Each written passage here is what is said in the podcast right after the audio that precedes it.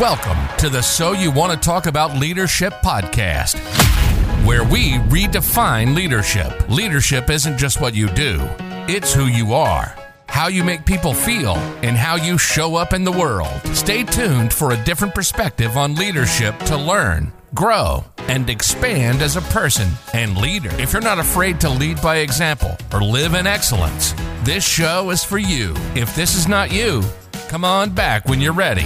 We'd be glad to have you. Now, here's your host, the serial leader himself, Tony Miller Jr. Good morning, good afternoon, good evening, and welcome to another episode of So You Want to Talk About Leadership, where I'm your host, Tony Miller Jr.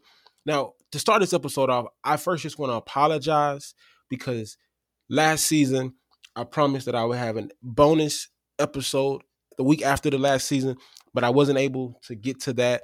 And that bonus episode was actually supposed to be one of the letters from the leadership alphabet. And so what I did, I actually I skipped the letter M in the leadership alphabet last season as we were closing out because I just felt that the letter M, the word mentorship, it needed its own episode. It because mentorship has been so good to me. I would not be where I'm at if it wasn't for the advice, the care, the the, the, the critical conversation, the real talk conversations that I've gotten from so many of my mentors. And so let's really just jump into the magic of mentorship. And so to get us started off today, I want to talk about two of my favorite quotes about mentoring. The first is from John C. Crosby, and the second is from Bob Proctor. John C.'s quote is this Mentoring is a brain to pick, an ear to listen, and a push into the right direction. And Bob P puts it this way A mentor is someone who sees more talent and ability within you than you see in yourself, and they help bring it out of you. See, both of these quotes, they they highlight the role, the importance, the effectiveness of mentors. See, in my opinion, it's it's wise for everyone in every area of your life to have a mentor. See, there there are many formulas and philosophies on on how many mentors you should have and what they should do as far as their occupation and even what they should look like. And honestly, in a lot of in, in many cases, your mentors, they have they've been where you are currently. So wherever you're sitting, whether it's point A and you're trying to get to point B, they've been to point A and they've already navigated what it takes to get to point B. They can help you get to wherever it is you're trying to get to. See, and the reason they can do that is because they have experienced what you're about to go through in one way or another. And see, just and what we have to realize is just because their their experience, our mentor's experience, it doesn't look exactly like ours it does not mean that we can't benefit from their journey. I recommend having a mentor that's in your desired career field just to kind of prepare you as you enter the field, just so you kind of see some of the ups, downs, the ins and the outs, some of the learn some of the nuances of it. However, having mentors from different professional backgrounds, different cultural backgrounds, I think it's very helpful as well because because they have a different perspective and they can think about problems and solutions from from a different lens. And another thing, like the great thing about having a mentor is not only the knowledge you get from them, but you also get the knowledge that their mentors have shared with them. So you get the two, you get two, you get the two for one special. See, useful information and advice, no matter where it comes from, it can never get old. Everything you hear may not always apply to your life. Not not right now, but it may be helpful down the line. One thing you must realize about people is that we really do want to serve as a mentor for someone because because they look at it we look at it as um, we, we want to pay it forward to the up and coming generations because someone did the same for us See, people generally like to help people. Um, and, and older people usually like to help the younger people when they see they're serious about success or they see they're serious about making a difference, making a change, they're serious about their career, if they see something in that person. So if you're a younger person out there, get connected with the more seasoned, the more veteran, more experienced individual because nine times out of 10, they're looking to share what it is. And, and let's just be honest, a lot of people, whether you're introverted or extroverted, people like to talk, especially especially about themselves. And see, the tricky thing about mentorship is creating a relationship that may not already be there, that may not come organically or may not be there naturally. And this is the thing that you must remember as a mentee if you're in that if you're in this mentee role. It is your job to communicate with the mentor not the other way around. And I think a lot of mentor mentee relationships are messed up or strained or not as effective as they can be because the mentee's mindset is, well, I'm asking them for help. They should reach out to me to check on me, see how I'm doing, and guide me. No, that's not the way it works. They've been there, they've done that. They are where they want to be, or at least they're a step closer to where they want to be. And they may be busy. They may have different things, but you are the one that is reaching out. You're the one that is that desires their knowledge, that desires their skills, their experience to help you add that to your tool belt to make you become a better person overall, a better professional overall. So the onus of the communication and reaching out, it's on you. I have plenty of mentors, and it's either me texting or emailing one of them. And yes, sometimes because I have great mentors, they will text or they'll email me just to check in and see how things are going. But I understand that the onus of that relationship and making sure that it keeps going, it's on me to reach out to my mentor. Here's another thing about mentors that when you think about it, it makes a lot of sense. Mentors can provide in- insight simply because they have been in different places and seen different things that we may have not have been exposed to. And so when we're thinking about a, when we're thinking about a mentor and who and what our mentor should look like, I want you to keep some of these qualities and some of these traits in mind. The first trait of quality that you should look for in a mentor. And you know what? Let's go back. And if you are in a position to where you can mentor others, ask yourself if you possess some of these qualities and traits because if not i challenge you to get them because it's going to help you become a better mentor to whoever you're mentoring. So the first trait the first quality you should look for in a mentor is actually just simply the desire to be a mentor. If they don't want to be a mentor if they don't want to pour into you they're not the one. Like and it's going to be a terrible relationship. You're not going to get what you expect to get and they're probably not going to feel like talking to them, talking to you, and you're probably not going to feel like talking to them.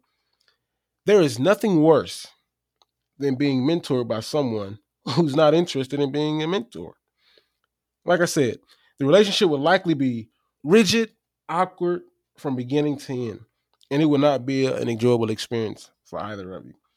Another critical quality to look for in a mentor, or another critical quality for you to have as you prepare to be a mentor, you want to become a better mentor, is authenticity and care. You want a person who will provide honest feedback and do it in a way that is constructive and layered with care. You want a mentor that is available or accessible when you have questions. See, mentors they will they will not and do not have to be available to you like your friends are. See, mentors are the people you go to when you want to get a different perspective or you want to challenge how you think about an issue or a move that you're going to make in your career or in your life. Like they they are someone you just want to bounce bounce ideas off of because a measured response will come your way. They're not going to just throw some just some crazy ideas, some something crazy out there it's going to be very thought thought provoking and it's going to challenge you it's going to grow you. See wisdom and new knowledge it's, it's valuable. See you want someone you can learn from.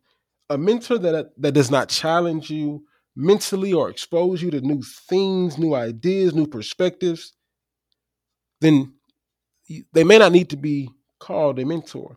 See a mentor should be patient but should also challenge you.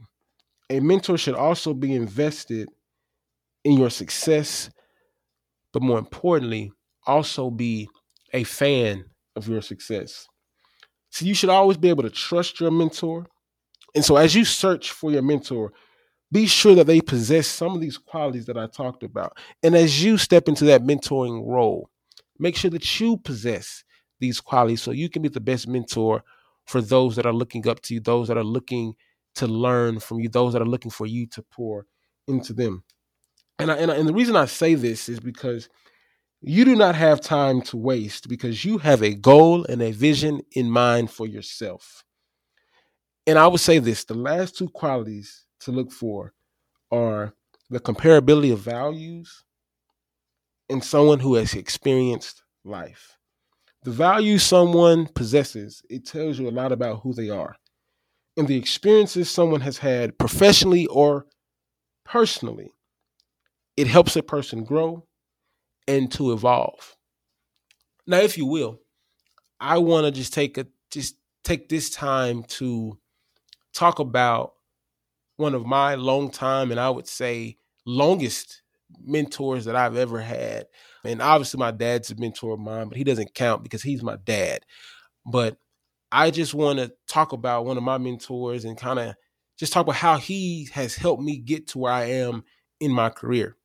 And even just tell you tell you a little bit about our story and how we met and how he really became a mentor and really is responsible for me being in the profession that I am in today. So, my mentor is Dr. Samuel T. Miller. Um, and I met Dr. Miller my freshman year in college at Georgia Southwestern State University in Americus. Shout out to GSW Hurricanes as I was going to college, I had recently started playing racquetball. And when I got to college, I realized and found out that we had racquetball courts. And I saw guys playing racquetball, and I didn't know who those guys were, but I got I got there, I went down to the courts, and Dr. Miller just happened to be one of those guys playing. And I told him I was trying to learn. I told him I, I, I liked the sport. I was new to it, but I still was just learning and I was kind of raw. And so what Dr. Miller did one thing that should have told me everything I needed to know about him before I actually knew who he was um, is he didn't introduce himself to me as Dr. Miller. He introduced himself to me as Sam. He said, Hi, I'm Sam. And he put me on the email list to be able to play and things of that nature. And so one day I was just talking to Dr. Miller. I was getting to know him. We're playing weekly now. Um, and I'm learning. And, and in that moment, I'm not even realize that I'm getting mentored in racquetball. I'm just here like, hey, I can learn something from this guy. He he seemed like a cool dude. But it wasn't until the Thanksgiving of my freshman year that I realized who Dr. Miller was. And so the director of campus recreation was walking by or something like that. And and I asked her because I knew her and I in some kind of way, Dr. Miller came up and she said to me, it's like, do you know who that is? And I was like, yeah, that's that's Mr. Sam. And she's like, no, no, no. But that's Dr. Miller. Like that's Dr. Sam. Like that's my boss. And the only person he answers to is the president of the university. Shout out to Dr. Blanchard. And in that moment, I'm like, oh wow, like this dude is important. This dude is really important. And so I kind of confronted Dr. Miller on why he didn't tell me who he was and just being who he is, he's like, hey, it's really not important. I'm I'm still Sam. It doesn't matter what I do, it doesn't matter my position. You wanted to play racquetball and talk, that's what we do. And and so as Dr. Miller and I got closer, he took me under his wing and I started to ask and inquire about his career and ask, how did you get here? Because like, hey, you're you're a top dog here. And he did and he took me through his career path. I mean he sent me his resume. He showed me just the different routes and experiences that he had. And he kind of really became a father figure um to me there. But this is one thing that dr miller did that contributed to my career path and trajectory. Dr miller mentioned that i might be interested in becoming a resident assistant the college students that live in the buildings and they're seen as snitches and things of that nature. But being an RA it's a good deal. You get your housing paid for, you get a meal plan, you may get a stipend depending on the university that you're at. And so he said, Hey, give it a shot, apply and see what happens. I listened to the man. He actually served as a reference. I was an RA, ended up graduating as a hall director. But I continued to talk and talk to him about his career. I wanted to know how I could help people and do what I enjoy doing as a student leader on campus. And so Dr. Miller, again, is continuing to talk to me, talk to me, talk to me. And I said, Well, how can I get into this field? And so he said, Well, hey, you go to graduate school, you can get one of these type of degrees. They're different names, whether it's college student affairs, higher education administration, whatever, whatever the, the, the degree is. You got to go to grad school to learn about student affairs to then go into that profession. And there are many functional areas of student affairs, whether it's student activities, fraternity sorority life, career development, housing and residence life, student conduct, campus recreation, all those different, I mean, multicultural, I mean, there's so many others. But he told me you never want to get pigeonholed into one area. And so I was already in housing. And so obviously I wanted to branch out and get more experiences. And I ended up going to graduate school to be in housing. And so I'm thinking, what's next? Well, Dr. Miller gave me this this information. I think this is a big point on where where mentors come in. So Dr. Miller told me that there are two areas in student affairs, depending on how universities are set up, of course, that people tend to avoid, including vice presidents for student affairs, which was his role. And he said he had colleagues who didn't like to have certain areas, one of these, under their purview because it was so difficult. And so I asked him, I said, well, what are those? He said financial aid, and then he said student conduct. Well, he said judicial affairs, but the, the, term now it's student conduct. And so in my mind, I say, I think that student conduct will be the lesser of the two evils. So I will pursue that. And the reason he said that financial aid and student conduct were difficult, but they were well worth it is because of the work that you do, having difficult conversations, dealing with policies and procedures, even creating policies and procedures, especially from the student conduct side. And that is going to be the work that you would do one day as a vice president for student affairs, as a dean of students, or as associate vice president, or whatever the case is. And so, as a result of this, Dr. Miller taking me under his wing first as a racquetball protege, but secondly, as a student affairs mentor. I'm where I'm at because of Dr. Miller. Every job that I've had and applied to, every, you know, when I went to grad school, he was my reference. He's always been my top reference, and he will forever be my top reference. And he's always there to cheer me on. He's always, I mean, he, I mean, when I graduated grad school, he sent an email out to every vice president in the university system of Georgia, like in that system, those 30 plus vice presidents. He said, Hey, I got a young man who just graduated from graduate school, and he'd be a wonderful asset for you. So if you have a job, look at this young man. Dr. Miller didn't have to do that, and I didn't ask Dr. Miller to do that. But as a mentor who understood what mentorship looked like, he did that and he was willing to put his name on me.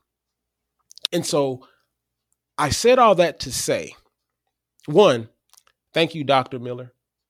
I really appreciate it. And I understand that I would not be where I'm at if it was not for meeting you in the fall of 2009. And I thank you for just continuing to invest in me and pour into me and even just continue to cultivate our relationship.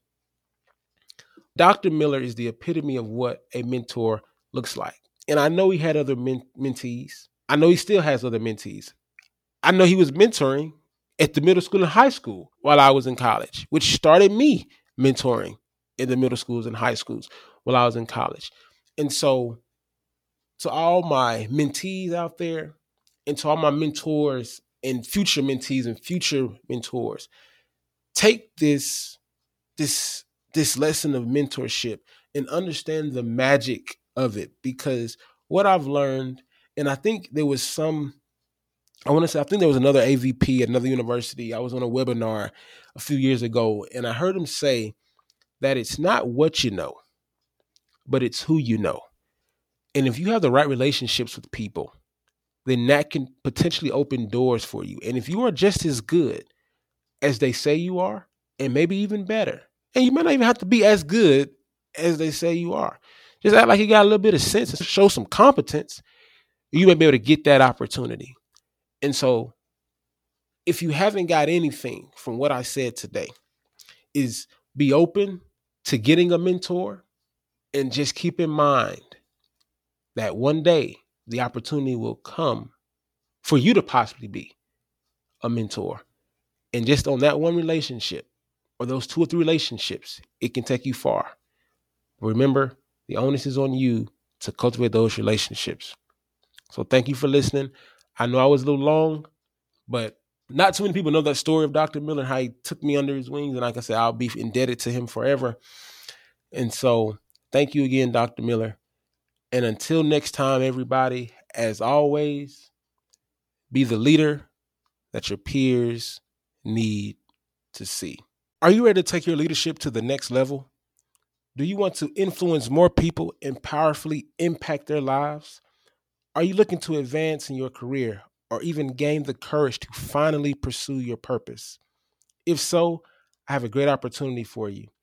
I've been coaching people the last few years to do these exact same things. And I want to offer this opportunity to about one to three people. So if you are interested in having a leadership coach to help you take your leadership to the next level, move forward and advance in your career, in influencing more people, making a tremendous transformational impact, and finally pursuing your purpose, and you would like me to be your leadership coach along the way, just text LEAD, L E A D, to 833 518 1961.